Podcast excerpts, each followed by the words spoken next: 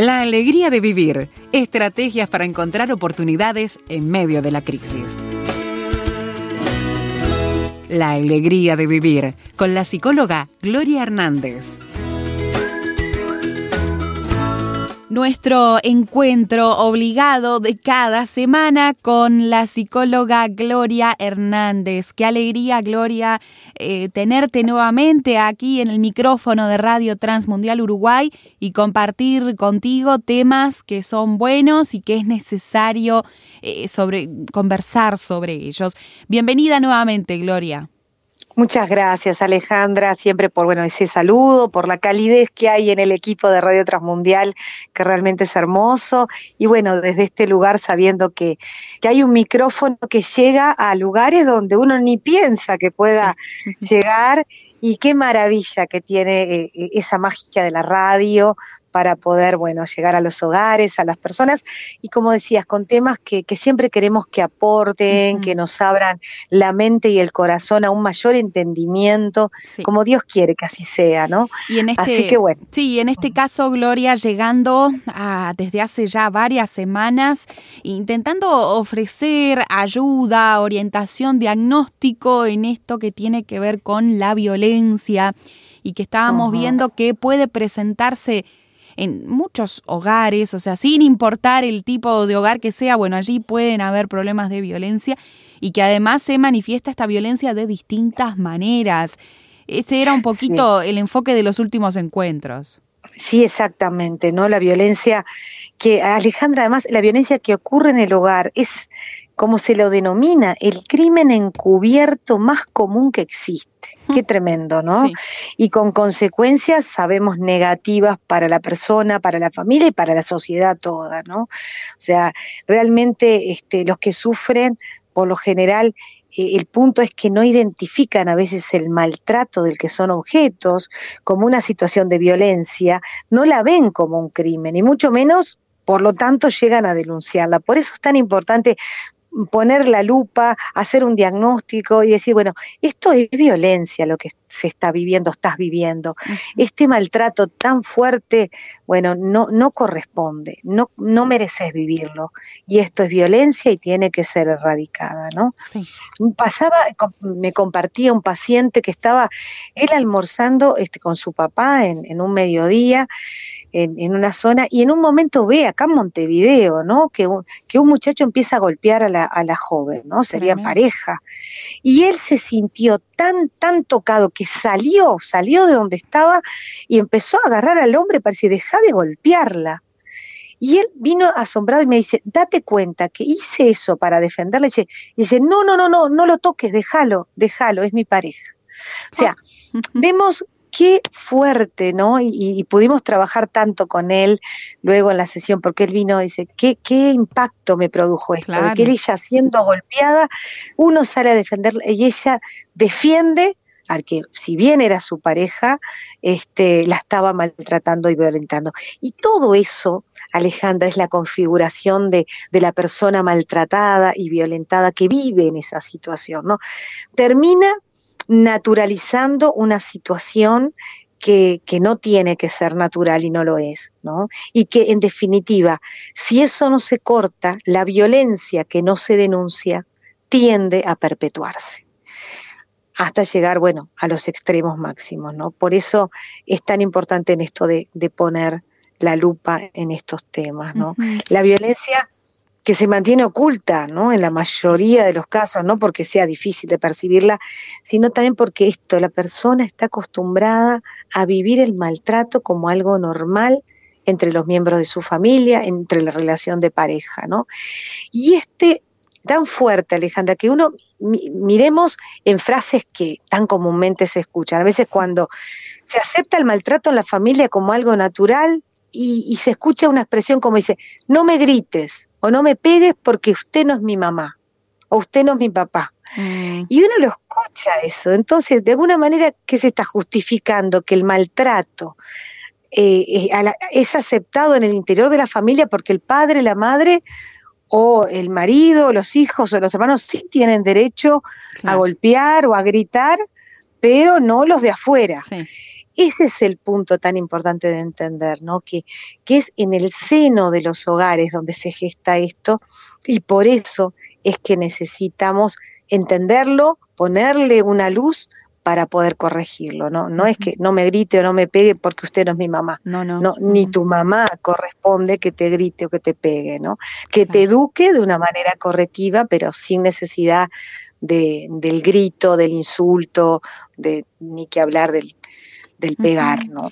Entonces, bueno. Y un gran problema entonces en este sentido, lo mencionaste por allí por arriba, Gloria, tiene que ver con esa idea de que, bueno, hay como una cuestión de callar eh, esa violencia que se sufre o eh, de no querer comentarlo mucho. Esa es quizás uno, una de las aristas más peligrosas de, de ese, eh, de esa circunstancia de violencia, porque bueno, puede conducir a, fines tremendos, pero eh, nos preguntamos quizás por qué, qué causa hay detrás de ese, ese temor quizás de, de no querer eh, denunciar que se padece violencia. Y esa justamente, Ale, es, la, es la, la, gran pregunta frente a esto. ¿Por qué frente a esta dolorosa situación que afecta a millones de seres humanos en el mundo, se mantiene silenciada y oculta? ¿Por qué no se dice? ¿Por qué se oculta? Y hay varias razones y vamos a poder mm, hablar desde, desde este espacio. En primer lugar, porque se piensa que la violencia familiar es un asunto de otras personas que no tiene nada que ver con nosotros. Este punto pasa, Alejandra, en las situaciones de las temáticas de violencia y tantas otras temáticas que aquejan a la sociedad. Es un tema de los otros, no es un tema mío, ni, ni de mi hogar, ni de mi familia. Y no es así. Entonces es tiempo de reconocer que, que la violencia no existe en lo político, en lo social o en otras familias, que también pues, pueden estar dándose o empezando a gestarse eh, formas de vínculo, mm, de destrato, de maltrato y de violencia y que traen consecuencias negativas. Entonces, importante quitar la venda de los ojos y que nos permita ver esta triste realidad para así reconocer eh, muchas veces argumentaciones o explicaciones o justificaciones que le hacemos a situaciones de violencia que tal vez el oyente o tantas personas cercanas pueden estar viviéndolo, ¿no? Es necesario, en primer lugar, que nos demos cuenta que la violencia no solo son los golpes físicos, como lo venimos viendo en los anteriores programas, sino que muchas veces eh, son los golpes psicológicos los más nocivos. es, es, tan importante, rico, ¿no? Todo lo que el, psicólogo Víctor Frankl, que vivió el campo de concentración, él cuando escribe todas esas vivencias, que vaya situaciones de violencia de todo tipo y extremo, se vivió, y él tiene un capítulo que lo, lo titula así, El insulto. O sea, lo dedicó específicamente, lo separa y lo destaca. Mira. ¿Por qué? Porque él decía, mucho más doloroso que los golpes, los latigazos que los, los nazis, los soldados podrían darnos, era el insulto. Esas palabras que nos denigraban, que golpeaban nuestra autoestima, que nos descalificaban y ridiculizaban, eso dolía muchísimo más que los golpes, porque el golpe después que se pasa el dolor físico se va. Pero eh, el dolor que ejerce una expresión que te denigra o que te descalifica, eso puede durar una vida. Entonces, cuán importante es entender el poder que tienen nuestras palabras. Y ahí ir a, cuando hablamos de, lo, de, la importancia de los acuerdos en una relación sana, uno piensa una familia saludable, es una familia que aprende a elaborar acuerdos de convivencia. El primer gran acuerdo es sé impecable con tus palabras. Mm. Y, qué interesante, porque Alejandra, la palabra impecable, etimológicamente, viene del latín. El prefijo im significa no, y pecable viene de pecatus, que es pecado. Claro. O sea, impecable es sin pecado. Entonces, que seamos impecables con nuestras palabras es cuidar esa arma tan poderosa para que podamos eh, llevarlas en bandeja de plata hacia el otro, como dice el proverbio, y siempre hablar palabras que honren, que califiquen, que edifiquen, y que si hay que mostrar algo y corregirlo sea con amor, como lo hace Dios, ¿no? Pero vemos cuán importante es esto y que tenemos que tenerlo presente. Estar atentos entonces en cuanto a nuestras palabras, nuestra forma de comunicar, que a veces sin querer cuánto daño podemos hacer. A veces sin querer, bueno, y a veces con intención también, y allí, bueno, la necesidad de eh, controlarnos y también, bueno, eh, buscar ayuda para cambiar nuestra forma de, de, pensar y, bueno, en definitiva, de comunicar al otro. Te propongo, Gloria, una breve pausa en esta conversación. Enseguida continuamos aquí en este encuentro de la alegría de vivir. Termina esta programación y te quedas con ganas de escuchar más. Encuéntranos a toda hora y desde cualquier parte del mundo en rtmuruguay.org.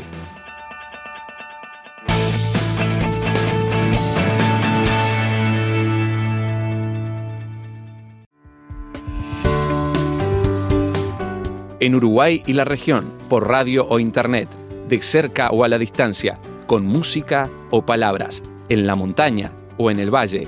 40 años de Radio Transmundial Uruguay. Esperanza sin barreras.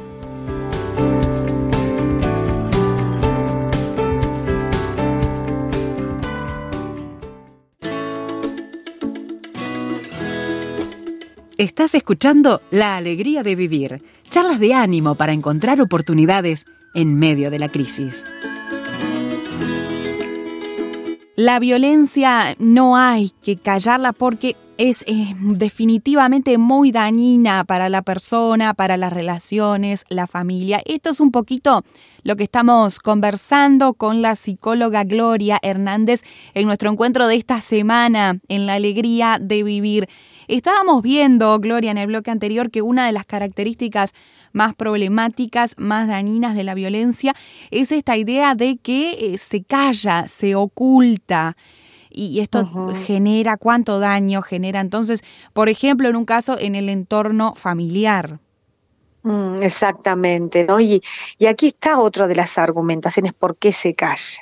Se calla porque la se piensa o se considera que lo que, se, lo que sucede dentro del seno del hogar es un asunto privado que debe ser guardado en secreto. Y si bien es importante aclarar que la privacidad y la intimidad de una familia siempre es valorada positivamente, por supuesto, ¿no? Hay cosas que tienen que ver con la intimidad y es bueno que así sea, pero ¿hasta dónde? Hasta dónde no afecte la integridad física o psicológica de ninguno de sus miembros. Claro. Porque cuando callamos los comportamientos violentos, estos se irán incrementando. Ese es el punto, Alejandra, de gravedad. Es una manera de, que decidamos de, aceptarlos, ¿no? En definitiva, si los callamos, no mm. los combatimos, los aceptamos, los asumimos, forman parte de nuestra realidad. Pero lo grave es que la espiral de violencia se va, es como la bola de nieve, ¿no? Se va incrementando. Y ese es el punto, que lo que comienza con un insulto y se permite y se ah, empiezan con más cantidad y más intensidad o gravedad de insultos o de críticas o de negligencias o de destratos en los gestos hasta que finalmente se empieza con y se termina con el golpe hasta el gol, los golpes máximos. Entender también la gravedad y lo riesgoso de callar la violencia tiene que ver con que si no lo hacemos, si no decidimos pararla y denunciarla, eso va increyendo, lo cual genera una situación de riesgos máximos, ¿no? Y lo sabemos cuando vemos, basta mirar el informativo de los femicidios, eso no comenzó de un día para otro, sino que fue todo un proceso de esa espiral de violencia que se va incrementando cada vez más, ¿no? Entonces, la importancia de entender que la privacidad de una familia, por supuesto que es muy importante, salvo que empiecen a haber situaciones donde la integridad física y psicológica de la persona está siendo violentada y entonces ahí es necesario pararla hablando, rompiendo el secreto. ¿Para qué? Para preservar la vida de la propia vida o la de otro que uno está siendo testigo y que en el fondo si uno calla está siendo cómplice de una situación de violencia. Bien, y, pienso, Gloria, que, que, también uno tiene que pensar con mucha sabiduría el cómo intervenir, porque no es cuestión de que, de que uno de pronto intervenga y genere todavía más violencia, agrave todavía más la situación. Me imagino, Gloria, que hay maneras de buscar ayuda, hay estrategias puntuales para intervenir en una situación de, de violencia. Por supuesto, ¿no? Siempre este, si la persona se siente, porque el que está dentro de la propia este, dinámica familiar, este, justamente por estar inmerso, cuesta tanto hablarlo, buscar, buscar un consejero, buscar un terapeuta externo que ayude y lo ayude a aclararse en, en la situación, a redefinir, sí, esto no se puede permitir más, y de esa manera hablar con las personas que están involucradas en esa dinámica de agresor y víctima de la agresión.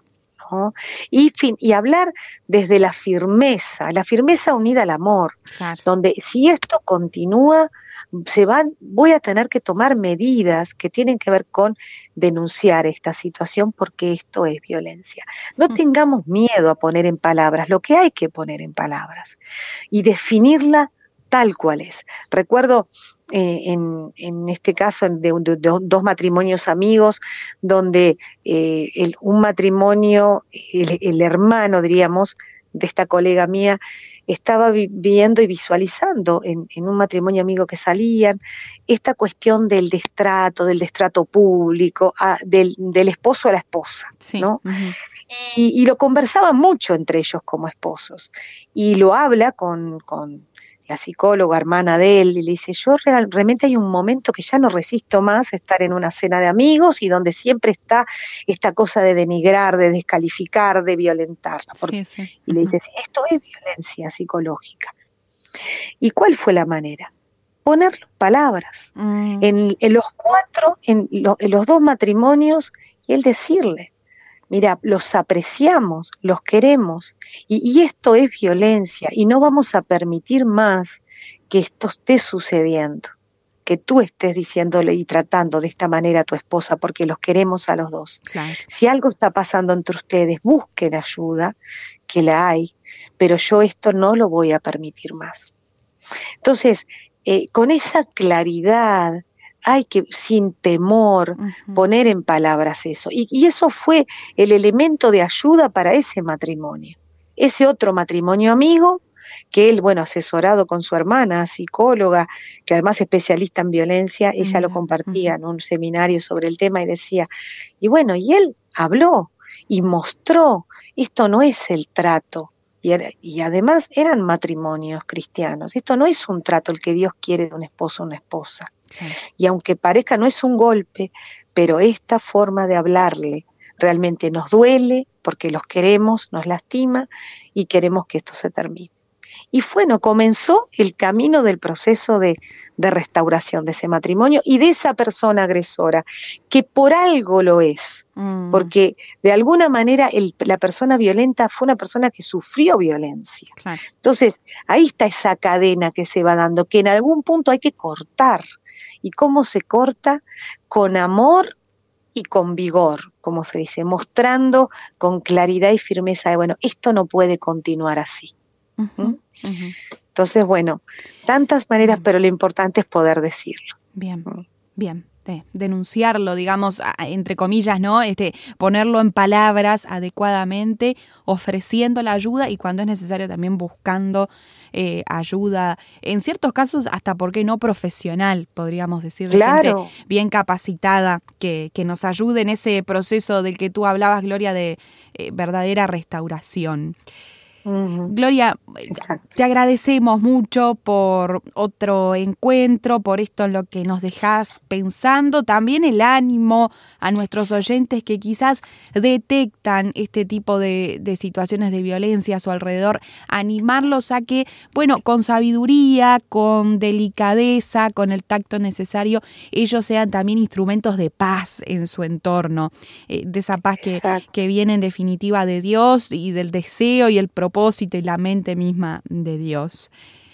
Exactamente. Que, que dijiste una palabra clave y con esto cerrar, ¿no? Sí. Que esa, esa delicadeza, pero desde el vigor, bien, ¿no? Bien. Este, Que la delicadeza no nos, no nos intimide, claro. sino que al contrario, delicadamente, pero firmemente decir esto no puede continuar. Bien, esa buena combinación, buena y necesaria combinación.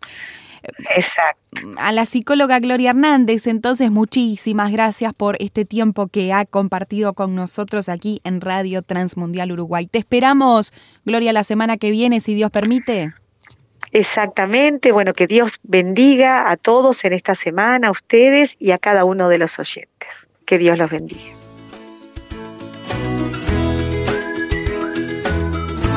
La alegría de vivir con la psicóloga Gloria Hernández es una producción de Radio Transmundial.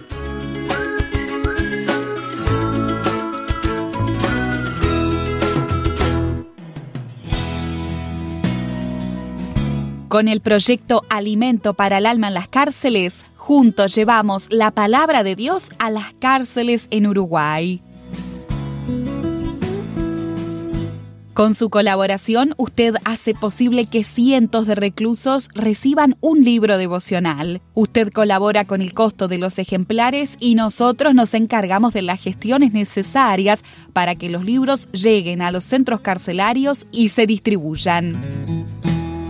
Conozca los detalles y súmese al proyecto en rtmuruguay.org o por el 091 610 610.